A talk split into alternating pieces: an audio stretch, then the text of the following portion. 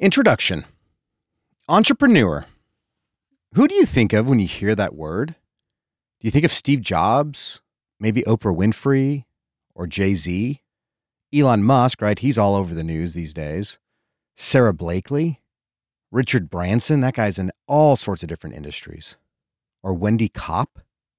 These are names that are just synonymous with entrepreneurism. And then we go back a little bit further and we've got Henry Ford.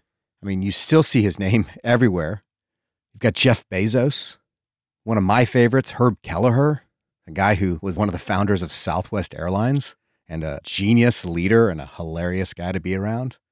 Or Arianna Huffington, maybe Thomas Edison. How about Sam Walton, the original Jeff Bezos, starting with a small store in Arkansas and becoming a worldwide conglomerate?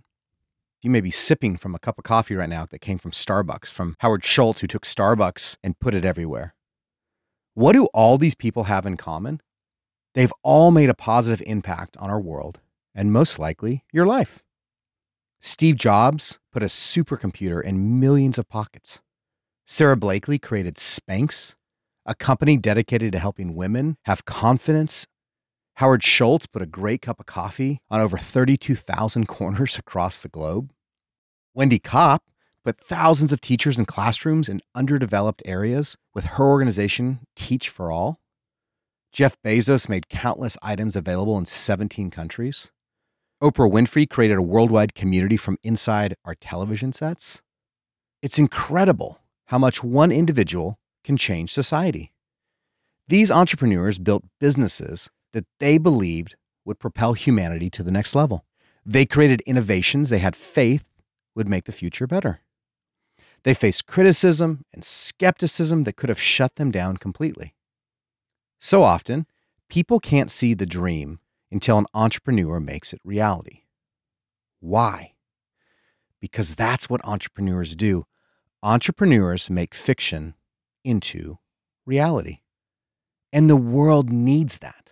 The world needs entrepreneurs.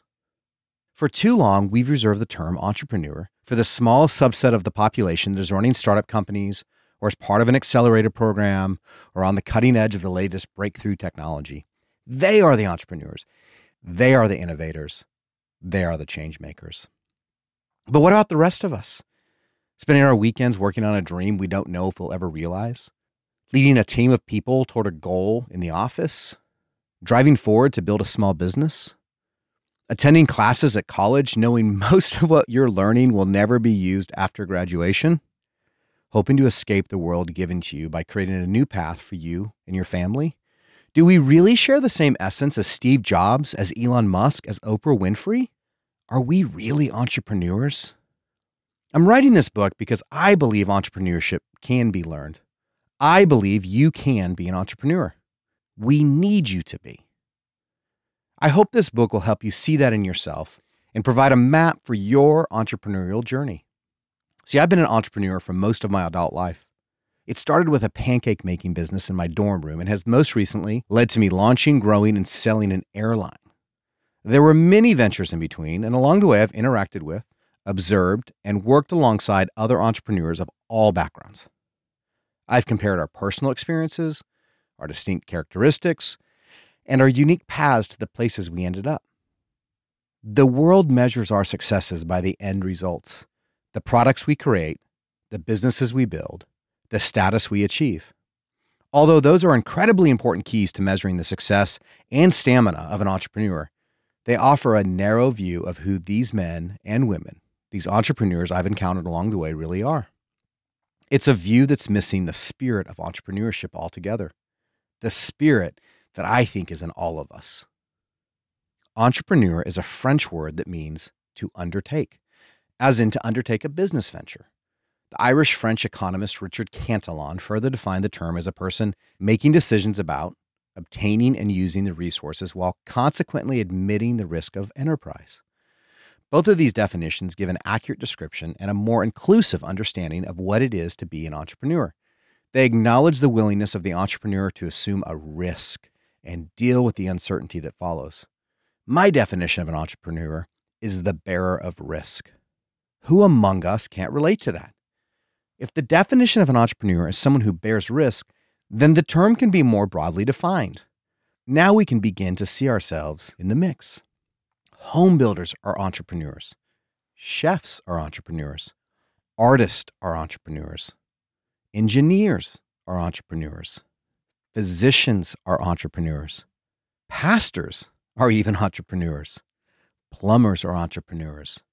Architects are entrepreneurs. Stay at home parents are entrepreneurs.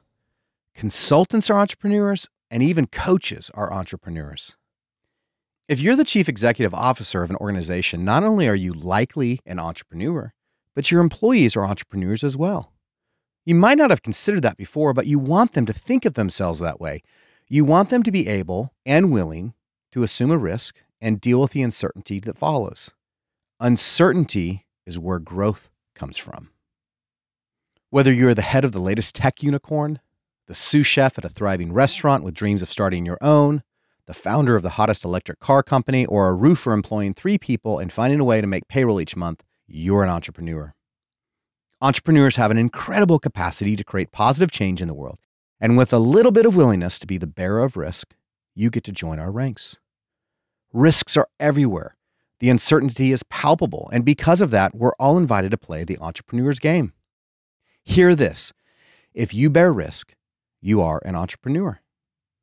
But in the midst of this ever changing world we're living in, I believe that bearing the risk is worth the reward. In fact, entrepreneurship may be more important today than it ever has been, given the issues humanity is currently facing. We cannot afford to exclude ourselves from the narrative simply because we don't want to take on risk. Entrepreneurs will forever be at the center of innovation and change. They always have been. And the world needs you, the entrepreneur willing to take the risk, to make it possible. Am I asking you to quit your job and start chasing that dream immediately? Not necessarily. What I am saying is that this is a path and this is a book for anyone looking for more purpose in their position. It's for the CEO running a successful business and the single parent trying to make ends meet. It's for the corporate leader close to retirement and the brand new hire just starting out. For anyone who wants their work to have meaning and create a positive impact in the world, I believe entrepreneurship is the vehicle that gives them the greatest chance to do so. And it all starts by embracing a new way the way of not just an entrepreneur, but the way of the good entrepreneur. Good entrepreneurs have a moral obligation to change the world for better by following these 12 principles. Principle number one the good entrepreneur chooses courage over fear. Principle number two the good entrepreneur fights for purpose not for power. Principle number three the good entrepreneur seeks and tells the truth. Principle number four the good entrepreneur leverages desperation to find inspiration. Principle number five the good entrepreneur makes intentional decisions. Principle number six the good entrepreneur asks for help. Principle number seven the good entrepreneur lives their values even when no one is looking. Principle number eight the good entrepreneur eschews the good for the best. Principle number nine the good entrepreneur stays scrappy to survive. Principle number 10 the good entrepreneur optimizes in any situation.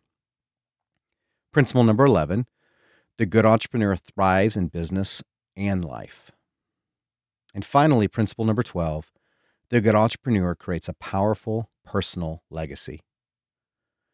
By learning the way of the good entrepreneur, we will not only help our companies and corporations sustain the risky and constantly evolving nature of our times, but we will also gain something so much more valuable in the process positive change for ourselves and our communities. The journey to become a good entrepreneur is not for the faint of heart, but this book is my invitation to you to take a risk to become something bigger than yourself. The world needs more good entrepreneurs, and this book is written to help you see that you, yes, you, can be just that.